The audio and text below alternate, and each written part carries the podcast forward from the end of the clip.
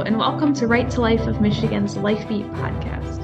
I'm your host today, Grace Hemeke, and joining me is Maria Teresa Garcia from our Multicultural Outreach Office. Hello, Maria Teresa. How are you doing? Hi, Grace. Good. How are you? Doing well. So, we're interviewing you because this is the start of Hispanic Heritage Month. And we just wanted to hear a little bit about your story and how you got involved in the pro life movement. Could you tell me some about that? Um, I get involved in the pro life movement six years ago uh, because I remember um, Right to Life as an educational table in one of the events in the Hispanic community. It's a big event for the Hispanic, uh, especially for the woman, Hispanic woman, Catholic woman. Um, and my sister are the one who really um, take the information. So she get involved first. And later, little by little, she invite me to participate with her in some stuff. So I start to get involved with, with her too. So later, uh, they invite me to be part of the planning committee of the Vida Preciosa. And little by little, they invite me to work with the educational tables, and I work as a volunteer with Right to Life for four years. So after um, the position that I have right now get open, um, they say, oh, this position get open, and you, we need people for the multicultural outreach. Uh, um, if you know someone who are interested, um, please let them know. So I was thinking like, okay, I will apply. And Gina right away sent me all the information. So I applied and I already have two years working with Right to Life. So really getting to the pro-life movement, I have um, six years. Mm-hmm.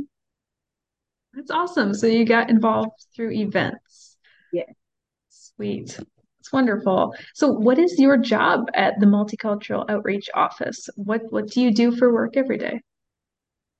The most of the time, we try to contact churches and groups at the church uh, to bring mat- uh, pro-life materials like uh, educational materials. The most of them are for um, different ages. We prepare um, a lot of stuff for the little ones, for children, for uh, young adults, and for adults. And everything depends on the age of the people that we are to work or where we are to be. And sometimes we do events inside, sometimes we do events outside, and we always try to get educational tables and some um, events that the community is hosting or something like that. Yeah. Right. So, why is it important that the pro life movement be reaching out to the Hispanic community right now?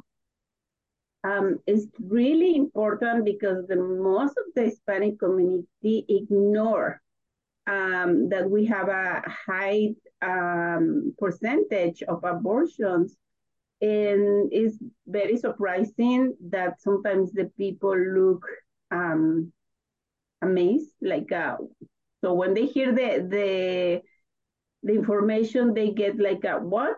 We didn't know that so it's important um, to reach the hispanic community because sometimes it's because the people really ignore this problem and sometimes they don't know that is um, something that can help them, uh, resources to help them.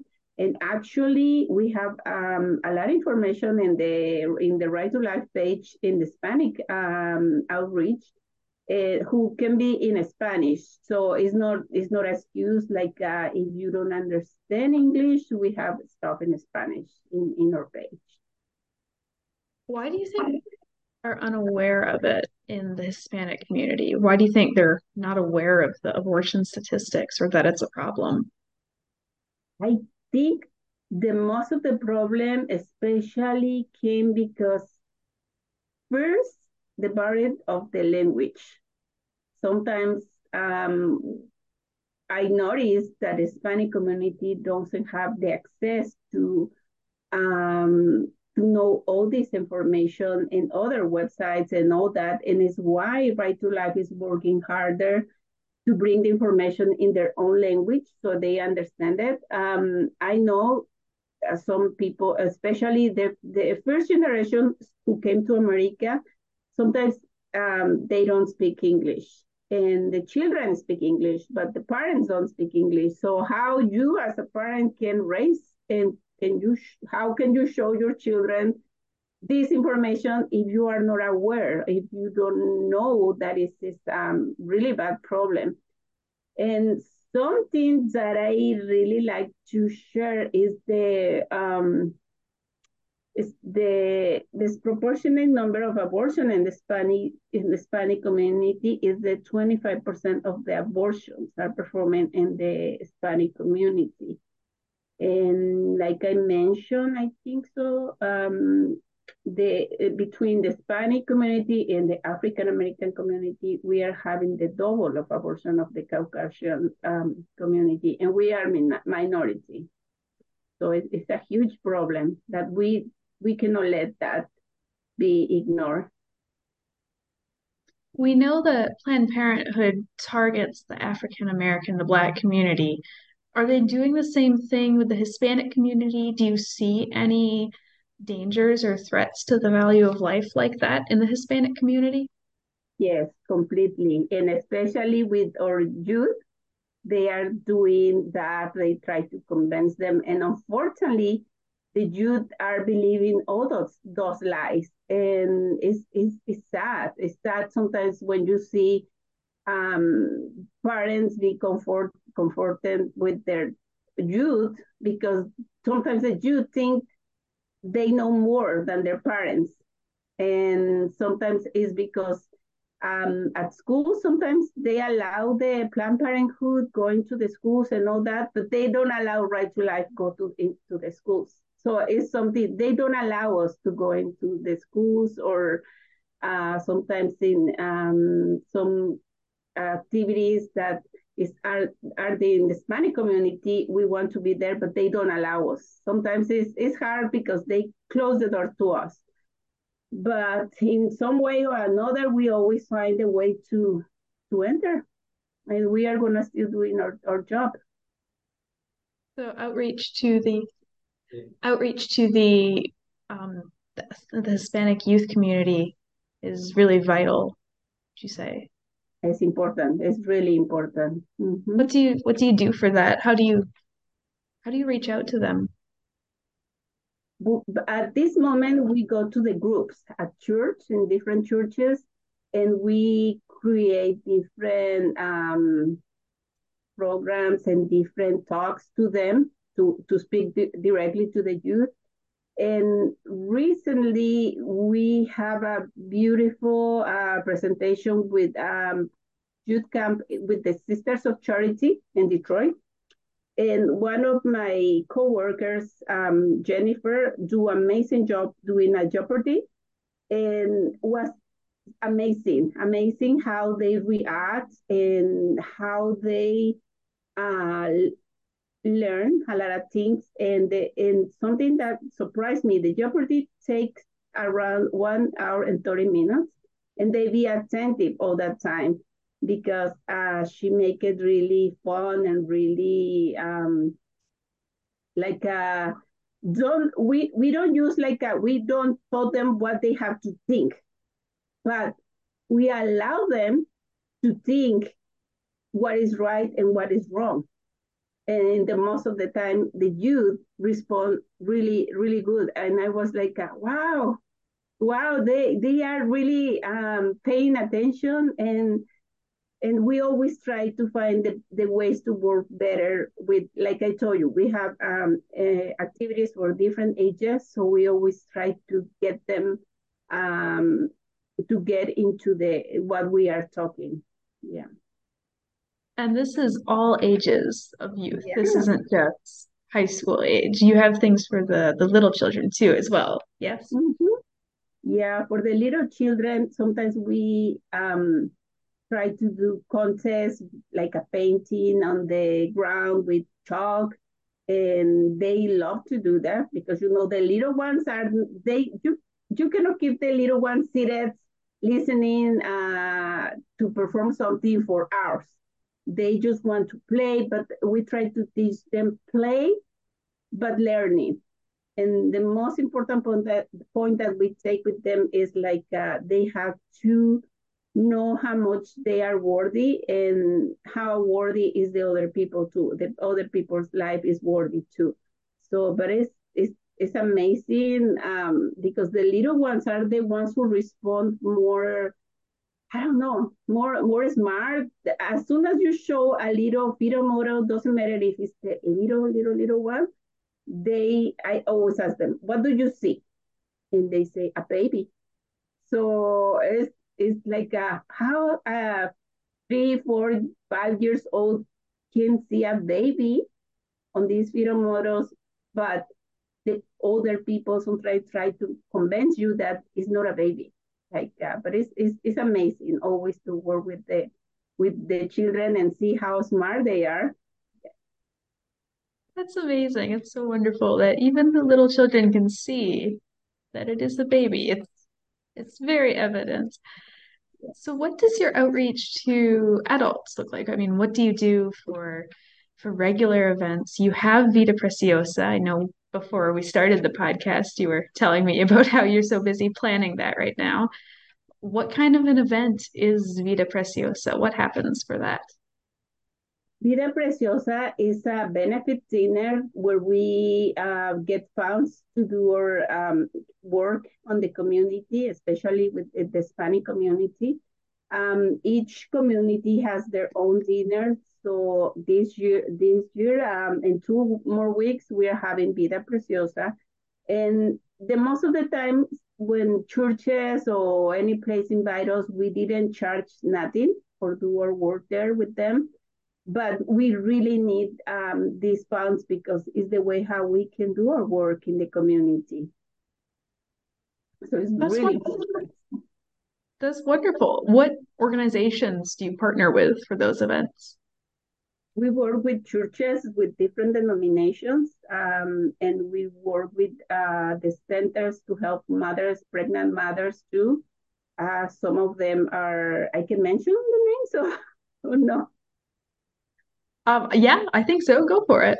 Okay, the most of the time we work uh, with Rachel Vineyard and who help mothers who already have an abortions to heal that part in their life.